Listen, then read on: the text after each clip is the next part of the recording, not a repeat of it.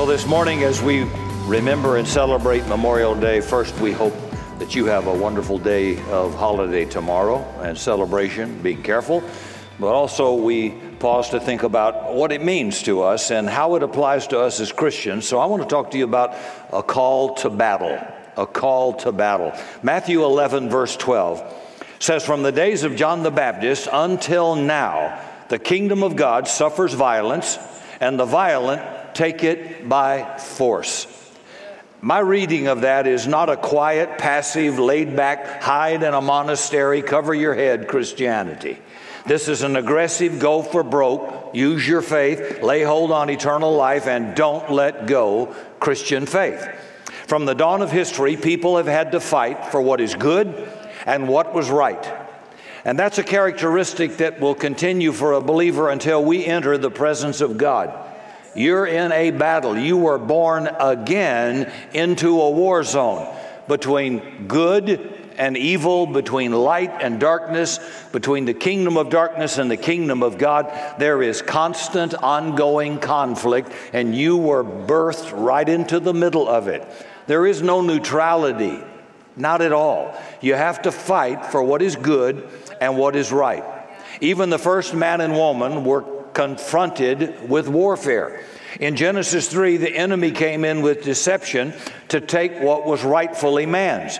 And because man did not fight properly, he'll spend the rest of his life fighting to regain what has been taken from him. And from that first earthly battle between Adam and the serpent, we see the Bible is a book of battles from Genesis right into the book of Revelation. So, fighting for what is good and what is right will always be part of our lives. Abraham had to fight for Lot and his family. He fought for his faith in God and, for the covenant that God promised to him. He had to fight in faith to believe he would actually have a child, let alone be the father of many nations when he was yet 100 years old and his wife 90 and nobody's even pregnant. How many of you think that might be a little emotional battle? Yeah. You know, it's just easy to sit around and read, read a verse and just blow it off. But I, I try to get into the story and I thought, what would I be thinking? How would I be thinking such a thing is possible? I, I hope it stretches your imagination because if God says there's nothing too difficult for me, you are not in an impossible situation this morning. Eh, not at all. Maybe in your flesh you are, but you are not in an impossible. If God can give a 100 year old man and a 90 year old woman babies, Lord Jesus, what's your problem? What? Joseph fought for his own life. Then he fought for the nation of Egypt, then for his own family to be saved from famine. Moses had to fight. He fought to deliver his own people from Egyptian bondage. He fought to deliver them throughout the struggles of the wilderness, a constant warfare. And although God promised Israel they would possess the land, they still had to fight before they could move in. God told them over and over, Behold, I have given you the land, yet they're not in it. God says, I have given it to you, but you're going to have to fight to get it. And that's going to be true for a lot of promises God makes for you. You are going to have to discover faith is a fight. You battle because you have an adversary who seeks to steal, kill, and destroy. You have an enemy, and we're well warned about it, and we've been given weapons to fight the sword of the, of the Lord, which is the Word of God, which is alive and powerful and sharper than any two edged sword. And when Jesus fought the devil, he didn't use instruments, he used the Word of God.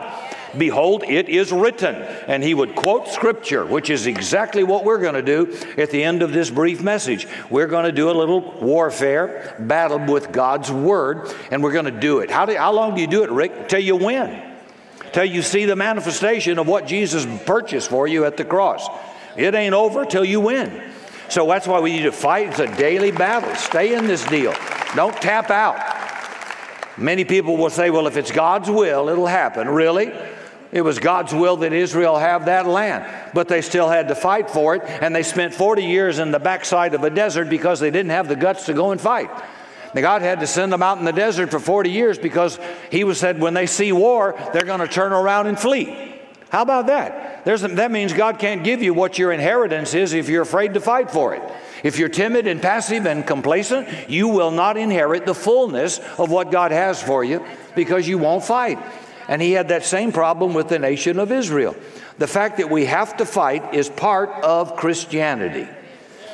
Gideon had to fight. He had to fight his own self image, seeing himself unworthy and weak.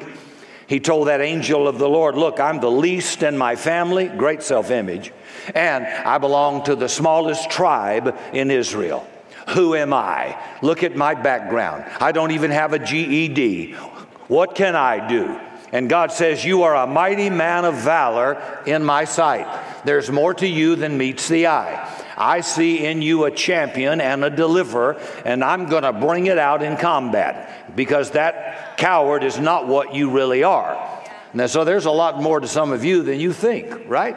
Then Gideon, with 300 men, overthrew the army of the Midianites and fought successfully for the freedom of his nation. Samson had to fight the Philistines as the Spirit of God came upon him. David had to fight the giant Goliath because nobody else would. And then he had to constantly fight as a king the Philistines. David was a great king, but David was also a man of war. And if you remember, Saul lost his honor and the kingdom because he wouldn't fight. He wouldn't take on Goliath. He sent this kid out to do it. He shied away from the fight. Nehemiah had to fight to rebuild the walls of Jerusalem. Daniel had to fight against corrupt political officials in Babylon. Jesus fought the Pharisees and Sadducees and the religious traditions of his day. He fought sickness and demons and poverty every day he walked on earth. And it was the religious system he had to fight the most. I mean, obviously, he destroyed death, hell, and the grave, but I'm sure he would like to have taken out a few religious leaders because they were the worst. Religious people are just the worst. They think they are somehow righteous. But righteousness is imputed to you by faith, not earned. And it's what God makes us to be when we accept Jesus, for crying out loud. Martin Luther fought against the religious traditions of the Church of Rome and broke loose the Reformation. John Wesley had to fight. He fought the tradition of the church in England and he uh, established the Methodist Church, the Wesleyan Church. He fought for revival and he changed the destiny and course of his own world. Some of our parents fought in world wars and regional wars like Korea so we could enjoy a free nation. They fought and many gave their lives so we could live in the land of the free and the home of the brave. I, I, because our church is multiracial, I am quick to point out that many people in here, we have so many wonderful people in leadership from the African American community who serve and make this church what it is a, a colorful diversity of talent and uh, honor and respect. Your parents and grandparents had to fight for civil liberties and civil rights. The young people that get to uh, enjoy today sometimes need to go back and give grandma a big kiss and a hug because some of them were horribly treated, discriminated against, could not vote, could not sit at a restaurant with white people, had to sit. How would you like to be treated like that as a human when our Constitution guaranteed certain inalienable rights to everybody that was born in this country? People had to fight for it. It was a liberty that should have been given, but people had to fight for it. And I'll tell you something else. You won't like everybody God uses to battle because He can't use pretty boy. You're too worried about your image. You're too worried about what somebody may say on a blog. You're too worried about your haters. So God will just use people you don't like. And women, you don't even know what the suffrage movement was, most of young adult women, but most of the rights you have came from women who were pretty strong and pretty aggressive, who led, who led uh, marches and demonstrations so that women could have the right to vote. You, you women had no rights at all, practically, until the suffrage movement came. And women from the different races and nationalities in our country led that fight. There have been corporate fights for equal pay, for equal work. Anything that we're enjoying today came as a result of somebody fighting to make it so. And I'm trying to say to you, God will use somebody who's willing to fight and willing to do what's right, even though they may be quite a bit flawed because He can't get anybody pretty and nice and clean to do it. Do you, do you get that? I mean, you, if you don't get that, that Bible will be a mystery to you about who God uses and why. They will carry the football. That's the bottom line. They will carry the ball. They're not worried about getting their uniform dirty or somebody not liking them. And this business called church, dear God, it's all about image and who likes who and who's the favorite and who's the cutest, and it is stinks. And it's always separated by race or by denomination or by political affiliation, which was never the church of Jesus Christ. It had women and men and poor and rich. It had many multi nations, Gentiles and Jews. It was an absolute uh, scrambled mix up of everybody. And it had never been seen before in history until Jesus came.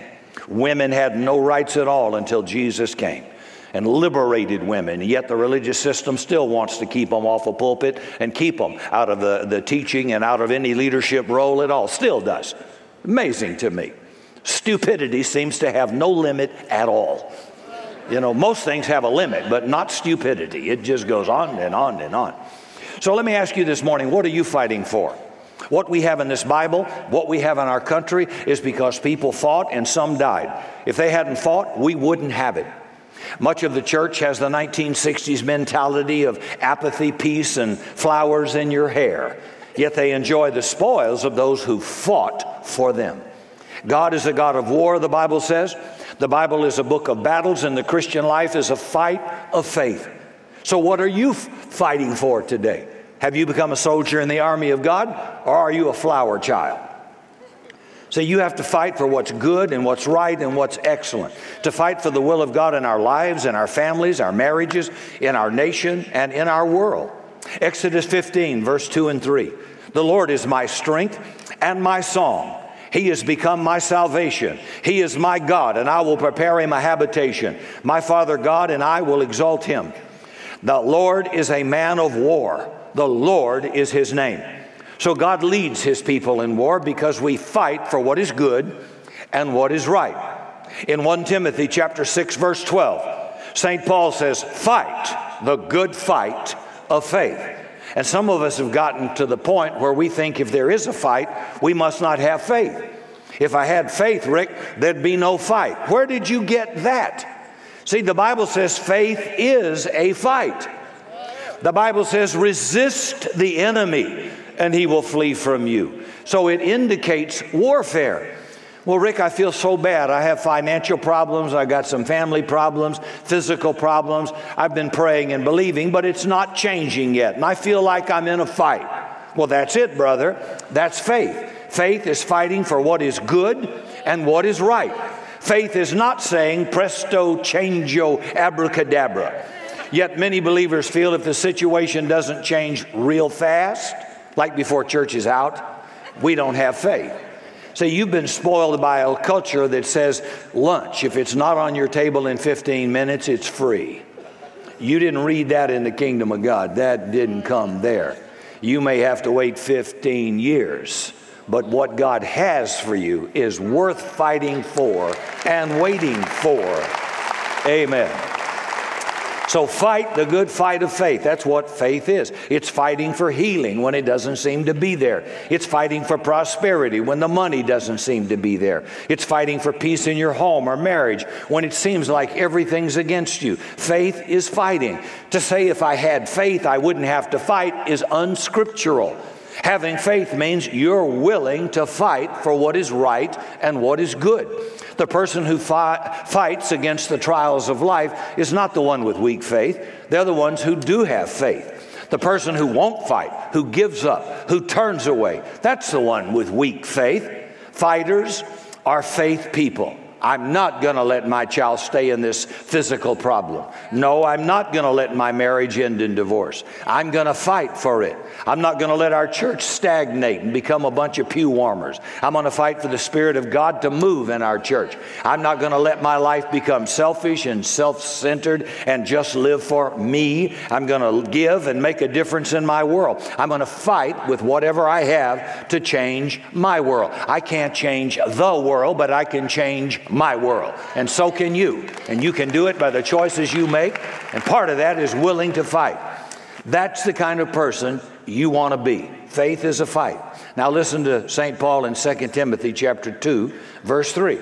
Thou therefore endure hardness as a good soldier of Jesus Christ. Anybody noticing the military combat terms that keep popping up in the Bible? That, that ought to be a tip off right there. Endure hardness as a good soldier of Jesus Christ.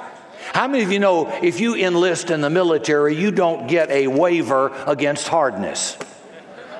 You don't get a waiver that says you are hereby granted permission not to be wounded, hurt, inconvenienced, or to suffer any hardship whatever.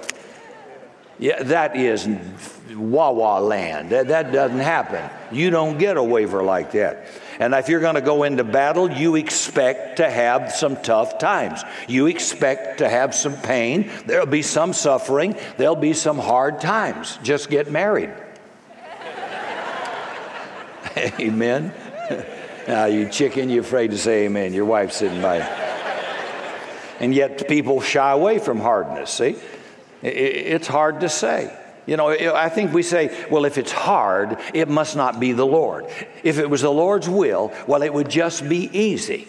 But God is a God of war and battle. He doesn't lead us into easiness and sloth. Scripture over and over rebukes sloth and tells you what kind of a crummy life you'll have if you become lazy and slothful. He says he will lead you into battle, and battle will be hard. You don't get a flat screen TV, an air conditioned bunk. You, you don't get the privilege to wash and have a hot bath and a shower and three nice meals a day when you're in combat. That doesn't happen. But there's one exciting thing. We always win if we follow God. He says you are more than a conqueror through Christ. That means you've won it before it's over. You've, already, you've in the battle, but it, the outcome is already assured. It was like watching LeBron James and the Cavaliers take down the Raptors in the last game. After the first quarter, it was over. I changed channels and moved on. It was a rout. It wasn't even a contest anymore. That's what you call more than a conqueror. It means you've already won it before it's over they hadn't fallen down and left left the building. That might have been a good thing for the coach to say, "Time out. We just gonna go on home, get a meal on the plane. God bless you. We'll try again next year." I mean, it was over. There was no hope in heaven or hell they could returse it. Do you capture the feeling of that? You just know when it's over. anyway, I just I keep thinking God's already declared me a winner. But I've got to fight for that victory that he won. I've got to enforce it against the enemy. And that's my part. So I fight the good fight of faith. So many have the mentality that to walk with God means my life's going to be easy, soft, and comfortable. Good luck with that. The Bible says, endure hardness. Man, Rick, I've been trying to avoid hardness. Avoid the challenge of service to the Lord. It's hard. Avoid the challenge of commitment to the Lord. Avoid the challenge of ministry and giving up your life. Avoid anything that seems to be hard. Avoid, you know, being a small group leader. Uh, every week you got all these people coming to your house and they march in, dirty up the house, take all the food they can find with them, and then they leave. It's hard you have so few that will make that commitment because most people want to avoid inconvenience and hardness. But if you're going to engage in Christianity, it's hard. It's not ever convenient, it's inconvenient. So, whether a thing is hard or not is never the issue. We're commanded to endure hardness as good soldiers. So we're not here to find the easy way. We don't want a maintenance mentality. The fact the thing is difficult doesn't mean you're out of the will of God. It's probably a good sign you're in the will of God. Soldiers who run from battle are never honored. They're not given medals. They are dishonorably discharged or court martialed. In 2 Timothy 2, verse 4, no man who wars entangles himself with the affairs of this life so he may please him who has chosen him to be a soldier. If I want to please God, if I want to get a well done, good, and faithful soldier, I think pleasing God is more important than getting my house paid off or getting my yard mowed. When my house and boat and toys are more important than pleasing God as a good soldier who endures hardness, then my priorities are wrong.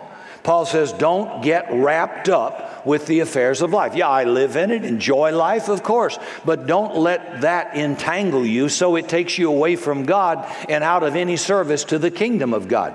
I think Satan can ruin some people by success. He'll give you enough margins of money and profit and toys and options where he just seduces you right out of any service to the kingdom of God. Keep your focus.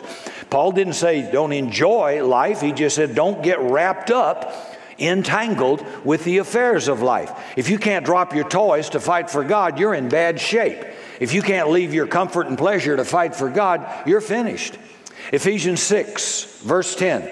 Finally, be strong in the Lord and in his mighty power.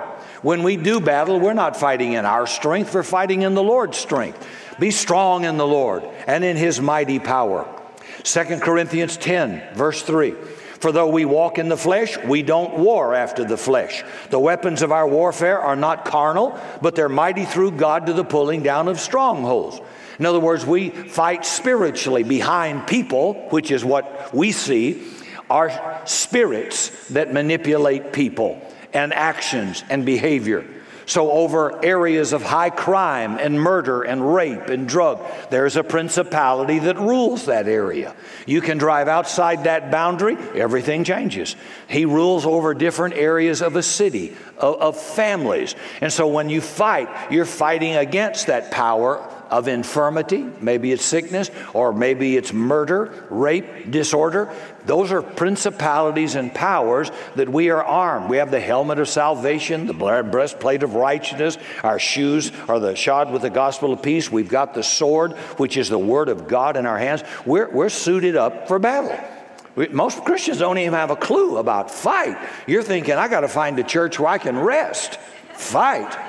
Hebrews 4:11 says, "Let's labor to enter into that rest." See, if you don't fight, you'll never have victory. And if you never have victory, you'll never have peace. And if there's no peace, there won't be any rest. Now, if you fight in the flesh, you'll burn out.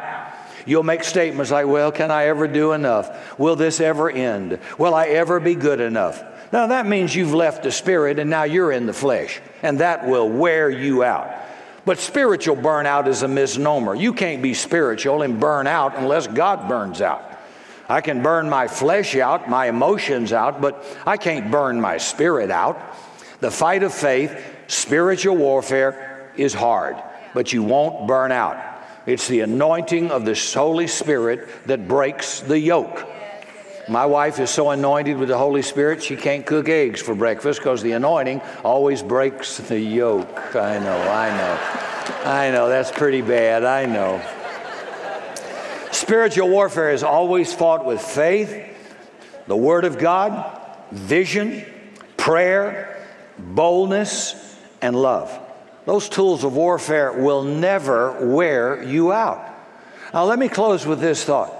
We're fighting for excellence excellence in our walk with God, spiritually, physically, financially, mentally, emotionally, in our marriages, on our jobs, in our dreams.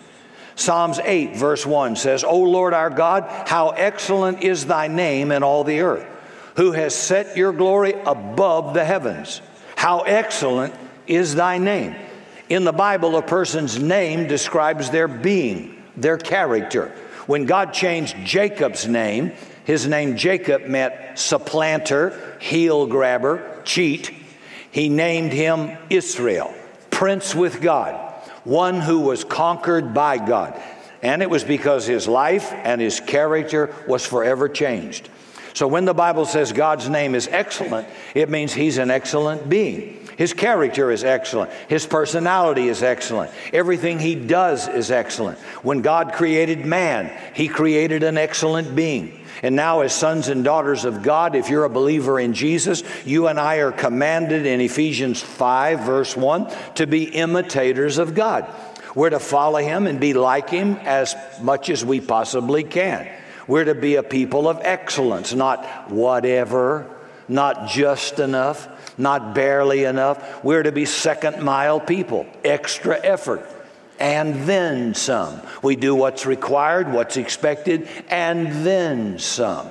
I'll tell you what, that'll be more of an evangelistic tool than stuffing tracts in people's faces.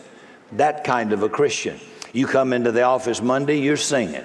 You got an encouraging word. You know, instead of TGIF, we need TGIM. Thank God it's Monday. Whoa! Yeah. Now, when, you well, others look for an easy way, you look for the right way. My heavenly Father is excellent. I'm imitating him. God doesn't have a bad day. I, am fighting for excellence in every realm of my life. I want every area of my life to line up with what God promises me I can have. You say, well, does it always work that way? No, I got to fight. Oops, this area's got trouble. Going to have to fight there. Oops, this area's got trouble now, and I've got to bring it under order. So you are always working, looking, vigilant, sober minded, because the adversary is roaming around like a roaring lion, seeking whom he can devour. So you're always on guard, watching your kids, watching your life, watching your health, watching your finances, watching your relationship. You want to make sure when you see a door open and the enemy enter, you slam that door in his face and you jump on that with combat boots. I mean, go after it. Because remember, you're not, it's not your intelligence quota. It's the rights and privileges of sonship you've been given by Jesus that give you authority. It's not how you scored on your, your uh, I don't know what, what they call them now? At TS what? SAT. SAT. Okay, whatever they call it, all the new exams. I mean, that's got nothing to do with spiritual authority. You're a, you're a prince or a princess, you're, a, you're, a, you're, you're sons and daughters of the Most High God, you're kings and priests. You have been given authority by God. Use it. Use it. It's not based, well, you know, my past is pretty sordid. Well, everybody's past is sordid. But you've been made righteous by Jesus. You've been changed. Now, He has no record of that. Stop it. Shut up. Quit talking about it. Quit bringing it up. Quit writing books and living in what happened to you 40 years freaking ago. I don't want to hear about it anymore. God has no record of it. Uh, some people get on the circuit and all they want to talk about is the abuse they had years ago. So we can cry more tears, blow more snot and tissues instead of, hey, that did happen to me. Jesus saved me, healed me, cleansed me. I'm an agent for God's redemption to people now. I don't even think about that anymore. It's not part of my life. Get over it. Quit.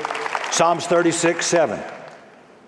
How excellent is your loving kindness, O God. Therefore, the children of men put their trust under the shadow of your wings. That means I can trust an excellent God. He says in Psalm 76 4, You are more glorious and excellent than the mountains of prey. Again, an excellent God. Psalms 148, verse 13 Let them praise the name of the Lord, for his name alone is excellent. His glory is above the earth and heaven. So, what kind of a God do we serve? Excellent. Not get by duct tape. Well, good enough is good enough. Well, I reckon that'll do. What kind of work does he do? Excellent. How's he blessed you? With excellence. Psalms 150, verse 2 Praise him for his mighty acts, praise him according to his excellent greatness. Come on, church. Let's fight for excellence in our walk with God. Let's fight to be excellent people, not mediocre people, not apathetic people, not Doris Day people. Whatever will be, will be. No, whatever you allow will be. What you, you decide what will be by the choices you make. Let's don't be lukewarm people, laid back people, or religious people, but excellent people. That's going to put you above everybody else walking in average or normal. And I think it'll win more people to Jesus than all the religious stuff put together if we fight for excellence. The world will say, man, there's something about you that's so different. You know, but your lifestyle, it's excellent. When I look at you and your children, it's excellent. When I see you in your home, it's excellent. Proverbs 12, verse 26 The righteous is more excellent than his neighbor. I'm not going to let, whether I'm renting a house or buying a house, whether it's going to be 1,200 square feet or 6,000 square feet, no neighbor is going to have a better looking yard than me. No neighbor is going to have chickens and beer cans and broke down car. No, it's not going to be in mine. I'm not going to have a screen door half tore off and stuff hanging on the wall and broken. You can drive through my neighborhood and see it all over the place, but you're not going to see it in my yard. Why? The righteous are more excellent than his neighbor. Not more religious, more excellent. You clean it up, you fix it. You may not have something expensive, but it's neat, it's clean. When you work, when you do your job, whatever you're paid, you do you don't give a man his car back with four screws in the ashtray. I had that happen. I took car in for service, it came back, and I thought, well, where the heck do these go? The guy that worked on it took them out. What, he leave in an ashtray? I want that man's name. How many of you know he's not excellent? See somebody go by and the car's got four different colors of Bondo on it, and you know this guy's not excellent. He took the insurance money, spent it on something else, and he's driving this clown car around there. Probably got a bumper sticker, God's my co pilot or my source. I don't know. They won't fix it, just keep tape on it or something for four years, a red tape on a red tail light. Why don't you go get a tail light? Give up a carton of cigarettes and go buy a tail light and fix your car. You see? Excellent, excellent, excellent. You do a job, you do it right, and then you add some. If you see something you need to fix it and you fix it and it's not even your job, you're excellent. Our God is an excellent God. So whatever He does is not get by just enough, it's excellent. That's kind of people that impress other people. What was it about David, uh, Daniel, forgive me, Shadrach, Meshach, and Abednego that drew the attention of these pagan, godless kings and the rulers? It says their wisdom and their excellence. They had a spirit of excellence about them that surpassed the other people in his kingdom. So, although they were Jewish boys in captivity uh, as prisoners and eunuchs in a foreign land, they were promoted to levels of authority because of their excellence and their wisdom. So you can get wisdom. Bible says, if any man lack wisdom, let him ask of God. Quit hanging out with dumb people. Hang around people bigger than you, better than you, so you get smarter. You can learn. You can learn wisdom.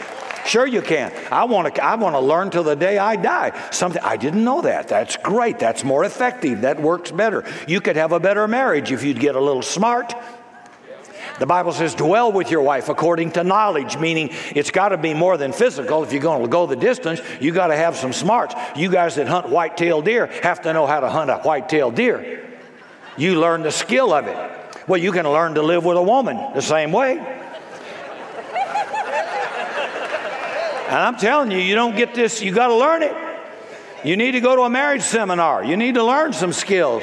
It could, it could make a big, big difference. You could learn to do a better job, how to get a promotion, how to earn the trust of your employer. You can learn that with wisdom. There's nothing unbiblical about that. My goodness, if you add value, anybody can find a problem. It's you that can make a solution that become valuable. Every time there's a problem, you got a solution. Every time I got a solution, somebody else has got a problem with the solution. Great. Your value just went down kind of like the Raptors went down. I know. I, I was pulling for them, but, you know, didn't do much good. We ought to be able to ride through a neighborhood and say, Oh, look, sweetheart, they're righteous. Well, how do you know? You don't even know them. Well, because they're more excellent than their neighbors. Everybody else looks like a weed patch. Look at that. Uh, that's, but it's a fight. A spiritual warfare against principalities and powers that try to drag us into compromise, apathy, complacency, and passivity. So we're going to fight that devil of compromise and we're going to fight for excellence in every area of our life. So I think it's only fitting that we do a little bit of combat right now with God's Word. And so I would urge you to participate if you'd like. Psalms 50, verse 15 says, Call on me in the day of trouble, and I will deliver you. When your business fails, I will deliver you. When your marriage falls apart, I will deliver you. When the doctor says you're sick beyond medical help, I will deliver you. You need to shout in your spirit, God will deliver me. I'm going to count three. Let's all say it together. God will deliver me. One, two, three. God will deliver me, and He will. So let's put this into practice right now. If you need health and healing in your body, I want you to stand up right now and make this confession with me out loud. Just stand to your feet, and I don't want you to mumble, you declare it. Say, Lord Jesus, I make this confession in faith believing. You are my Lord and Savior. You are my great physician. You are my healer. By your stripes I am being healed. I am begotten of God, and the wicked one touches me not. Thank you, you sent your word to heal me, to deliver me from all my destructions. By your precious blood, I have victory over every sickness and disease. You have set before me life and death. I choose life. You have set before me blessing and curse. I choose blessing. I will not fear. You are with me. Your word is my strength, my fortress, my high tower. My body is the temple of the Holy Spirit. I praise you. I will declare your greatness and bless your name forever. Those that wait on the Lord shall renew their strength. They shall mount up with wings like eagles. They shall run and not be weary. They shall walk and not faint. I shall not die, but I shall live and declare the works of the Lord. I praise you, Lord, that that victory of health and healing is mine in Jesus' name. Amen and amen. Good on you. Sit down. Those of you that are under some kind of attack, maybe it's a legal litigation, some form of attack, and need protection, I want you to stand. And remember, you can stand more than once regarding some issue you may be facing. You need some protection. Maybe you've got a stalker, maybe you've got an ex spouse uh, that's doing some uh, unseemly things in some way. You need protection, whatever it may be. In business, you stand and pray with me. Say, Heavenly Father, I make this proclamation in faith believing. The Lord is my light and salvation. Of whom shall I fear? The Lord is the strength of my life. Of whom shall I be afraid? When the wicked come against me to eat my flesh, my enemies and my foes, they stumbled and fell. Though an army gather against me, my heart shall not fear. In this will I be confident that I will dwell in the house of the Lord all the days of my life.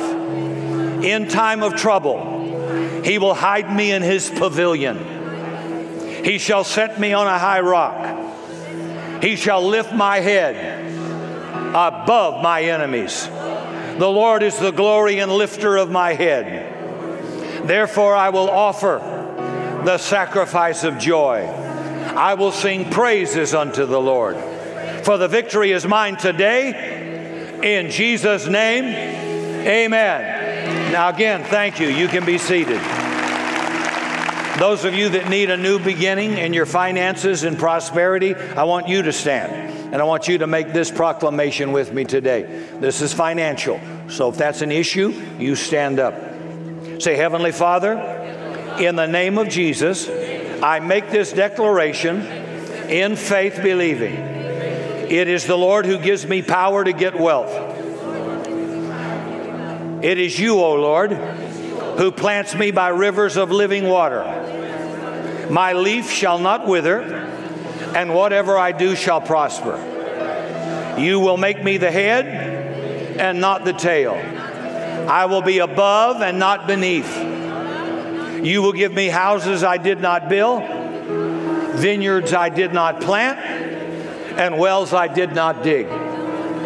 Because I have honored the Lord with my living and giving, the harvest will return to me exceedingly abundantly above all I can ask or imagine.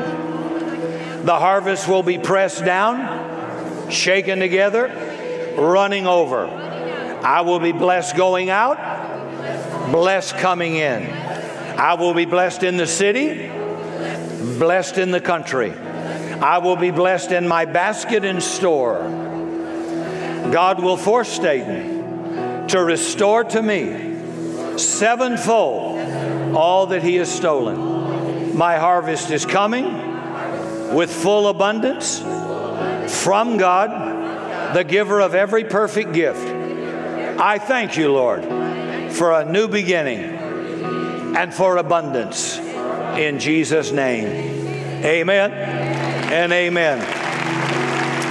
Now, the last one. Let's all stand up on this one. That's my favorite. This covers everything. Say, Lord Jesus, I make this proclamation in faith believing. I overcome Satan by the blood of the Lamb by the word of my testimony. and not loving my life unto death. Through the blood of Jesus, I am redeemed out of the hand of the devil. Through the blood of Jesus, all my sins are forgiven and shall be remembered no more.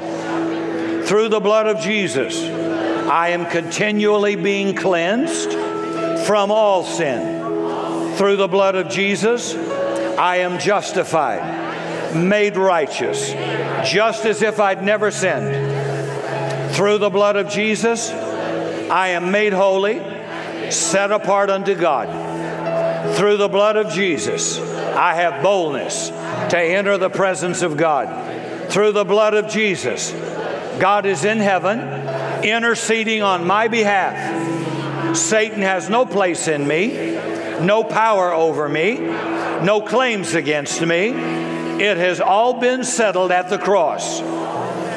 Through the blood of Jesus, I am free.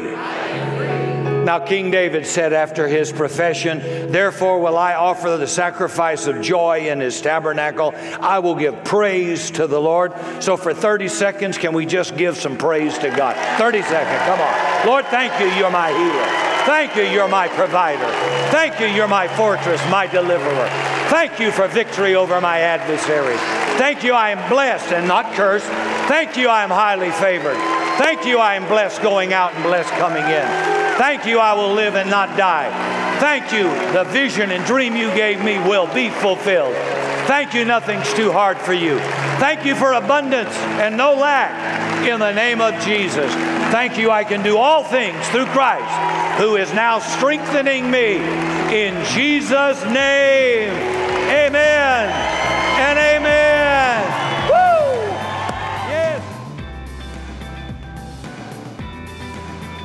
For more information on Summit Christian Center and Rick Godwin, visit summitsa.com and connect with us on social media